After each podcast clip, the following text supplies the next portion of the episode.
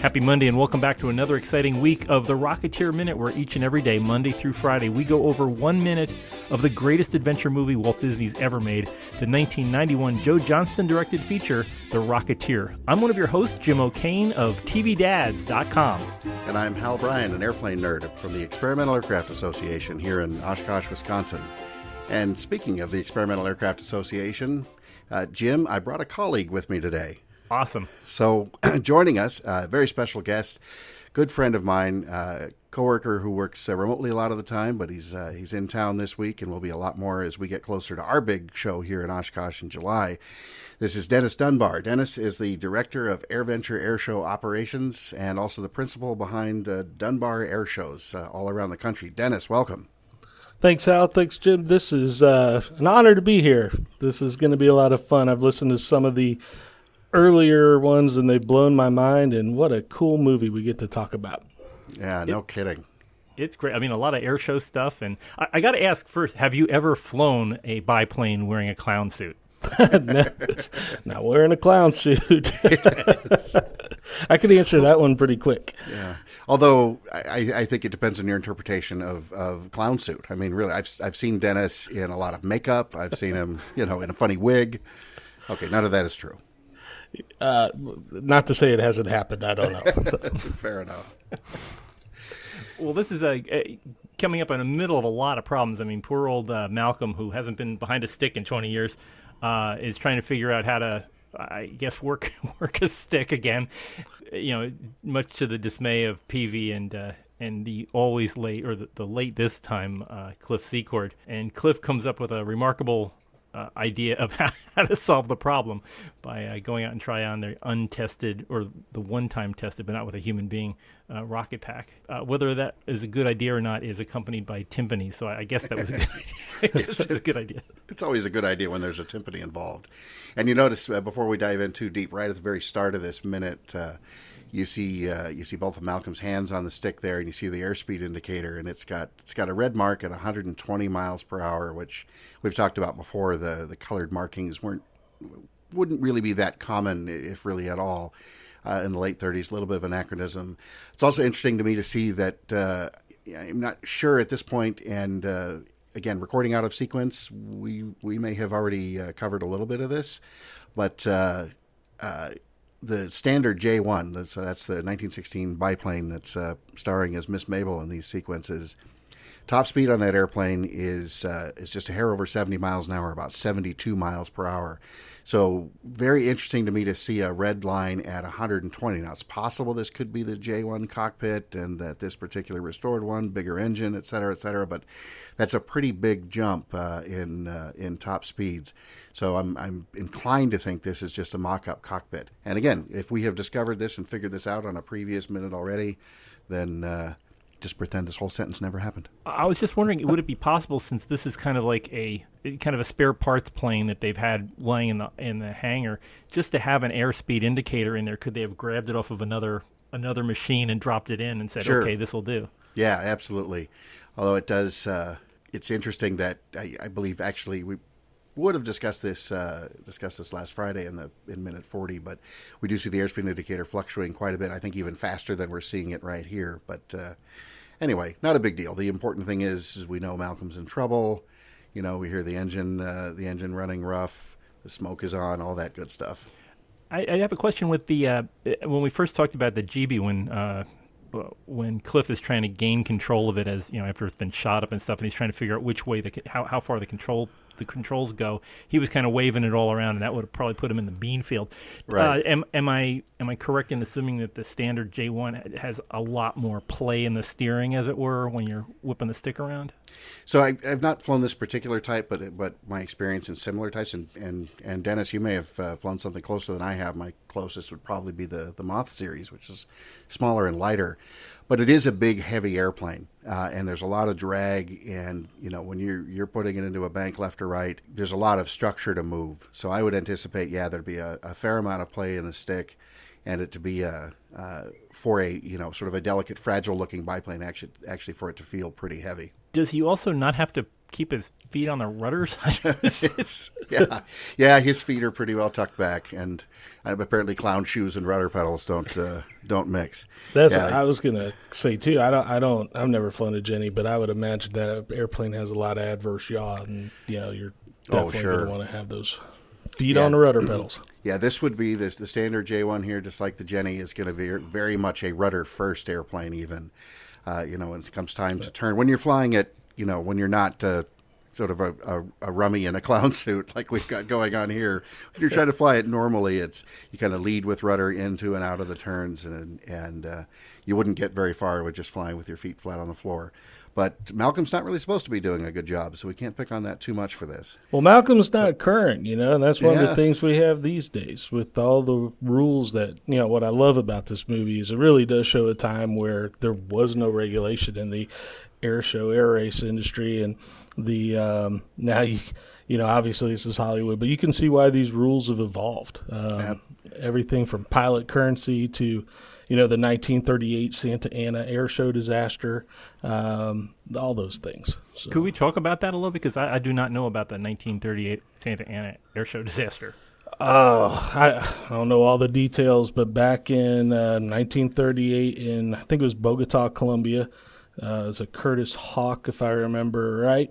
They were doing an air show there, and there was a presidential grandstand and some other grandstand full of VIPs, and the pilot, I can't remember pilot's name, tried to fly between the grandstands and ended up clipping them both and ultimately killed like 50 people um, lots wounded obviously things that don't even come close to happening today but um, the uh, you know one was one of the actually back back then there were a lot of spectator fatalities at air shows and something that our industry is very proud of in over 60 years um, we've never we have not had a uh, spectator fatality at an air show in North America in over 60 years. We're really kind of the envy of the motorsports industry for that record, for that matter.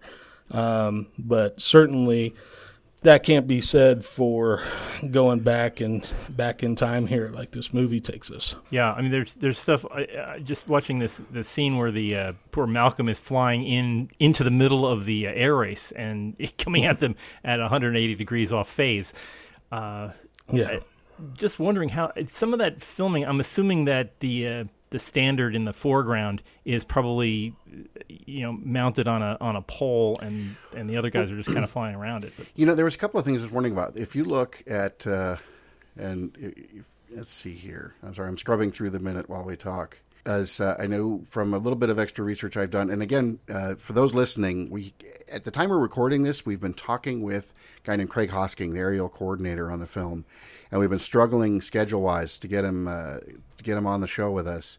So you may have heard him already, or we may never have him on the show. We'll see what happens. But uh, I, forgive the uh, possible uh, out of sync confusion. But anyway, I do know from reading an earlier interview with him that right about sort of second 12 or so, when we're behind the standard, we're behind Miss Mabel, and then we see the four airplanes coming at us and at him, and they're all breaking off. Um, that's actually really done. That's uh, Craig is in the Bell 206 helicopter.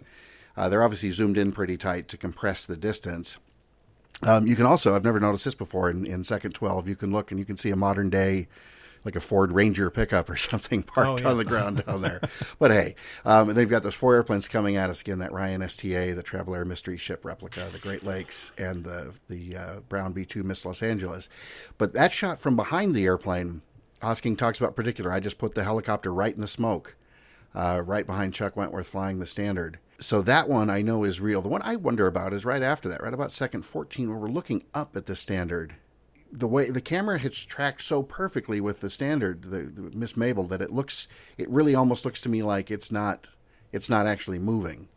Like, Yeah, you know, yeah. so Yeah. that one I wonder if it was on a on a rig, but then you've got the you've got Miss Los Angeles coming between the camera and the airplane. Yeah. So- and that could be, I mean, that could be a model Miss Los Angeles, and then the other three craft in the background are real things that are Right. flying. It, it's, it, you know, the eye is looking through a two dimensional uh, image, and we have a tendency of believing what our eyes are telling us. So uh, that that's how special effects work. It's, it's- Exactly. It's, easy to fool. Yeah, Um, regardless, it's it's well done. If we're sitting here scribing back and forth as we as we do every time and saying, well, we're not sure how how uh, real that particular segment is or exactly how they, they did it, then then you know they win. They uh, they achieved uh, what they set out to achieve. Yeah, and that, that particular angle is very re- reminiscent of the uh, the biplane that's on top of uh, Wings of Honor. The Yeah, the near exactly. im- permanent uh, display at the at the end of the beam Right. field there for uh, Neville's Yeah. uh, movie.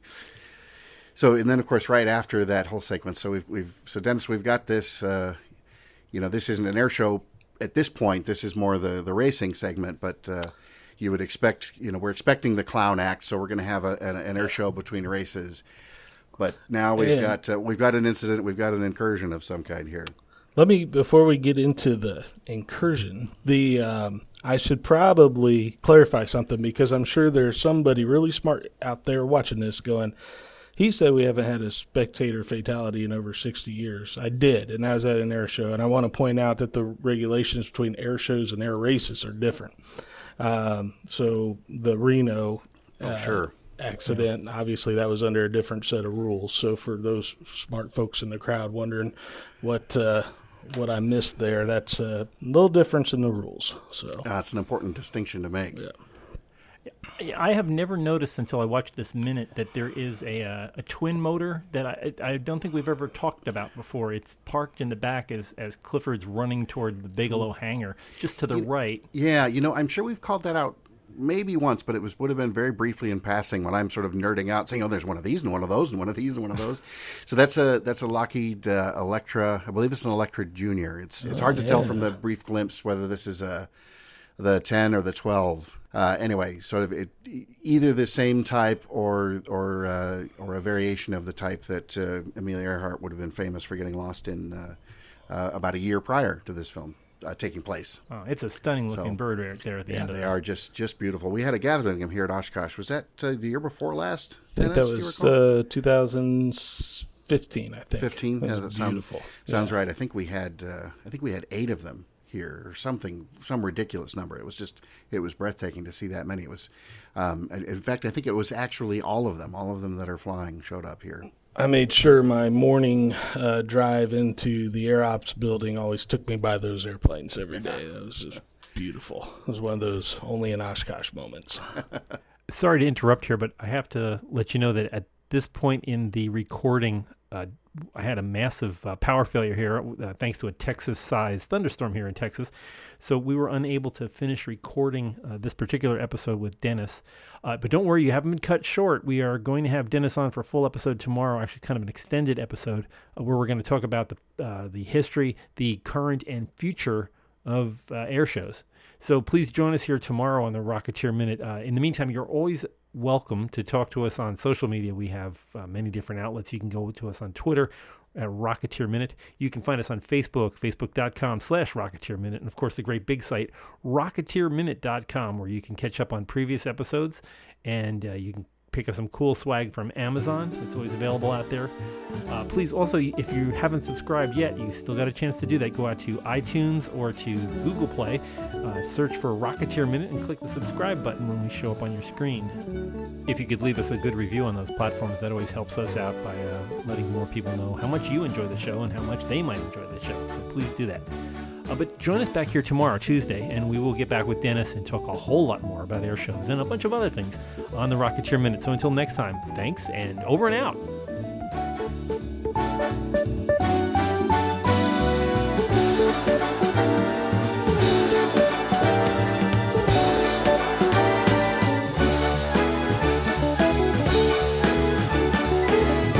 Go get him, kid.